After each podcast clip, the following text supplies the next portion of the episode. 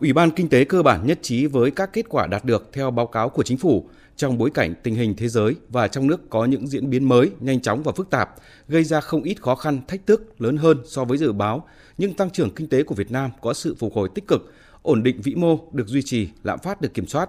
các cân đối lớn của nền kinh tế được đảm bảo. GDP 9 tháng năm 2022 tăng 8,83% so với cùng kỳ, là mức tăng cao nhất của 9 tháng trong giai đoạn 2011-2022, nhất là quý 3 tăng 13,67%.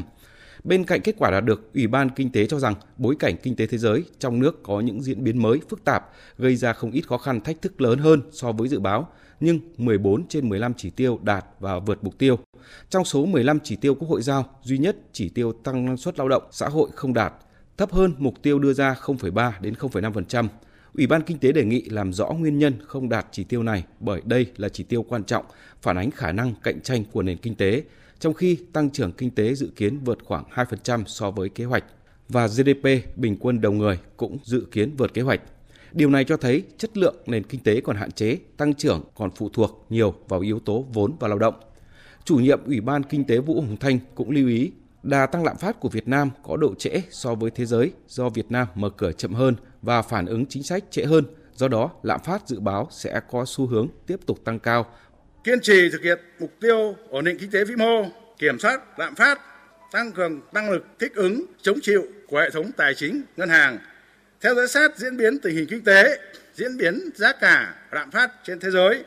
phản ứng chính sách của các nền kinh tế lớn, các đối tác thương mại, đầu tư chính, đánh giá nguyên nhân và ảnh hưởng của lạm phát để chủ động có giải pháp điều hành phù hợp. Về dự kiến kế hoạch phát triển kinh tế xã hội năm 2023, báo cáo thẩm tra nhận định kinh tế phục hồi song cộng đồng doanh nghiệp vẫn đối mặt với nhiều khó khăn, công nghiệp hỗ trợ, mức độ liên kết doanh nghiệp, nội ngành, liên ngành và liên kết giữa doanh nghiệp nội địa với doanh nghiệp có vốn đầu tư nước ngoài FDI hạn chế. Do đó, cần đánh giá kỹ lưỡng khả năng hấp thụ vốn của nền kinh tế và các năng lực sản xuất mới cho năm 2023 và các năm tiếp theo cả về thể chế, chính sách và nhất là khâu tổ chức thực hiện. Theo Ủy ban Kinh tế, dư địa cho các chính sách tài khóa vẫn còn, cần tiếp tục duy trì các chính sách hỗ trợ nhưng phải bảo đảm có định hướng và mục tiêu, tiếp tục nghiên cứu hỗ trợ doanh nghiệp gia hạn thuế mà không thực hiện miễn giảm thuế, nhất là với thuế thu nhập doanh nghiệp, không lựa chọn giảm thuế theo tiêu chí doanh thu như năm 2020 và năm 2021.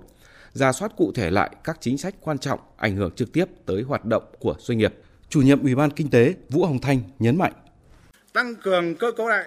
nền kinh tế theo các cái nhiệm vụ trọng tâm đề ra tại nghị quyết số 31, xây dựng giải pháp mạnh mẽ, quyết liệt hơn để vừa khắc phục những hạn chế yếu kém của một số ngành lĩnh vực vừa thúc đẩy đổi mới mô hình tăng trưởng, nâng cao năng suất, chất lượng, hiệu quả và sức cạnh tranh của nền kinh tế, kịp thời tháo gỡ khó khăn, đẩy nhanh tiến độ các dự án xây dựng hệ thống kết cấu hạ tầng đồng bộ hiện đại, nhất là các dự án quan trọng trọng điểm quốc gia, các địa phương. Tiếp tục tìm kiếm cơ hội phát triển mới thông qua thúc đẩy các động lực tăng trưởng theo xu hướng phát triển kinh tế số, chuyển đổi số,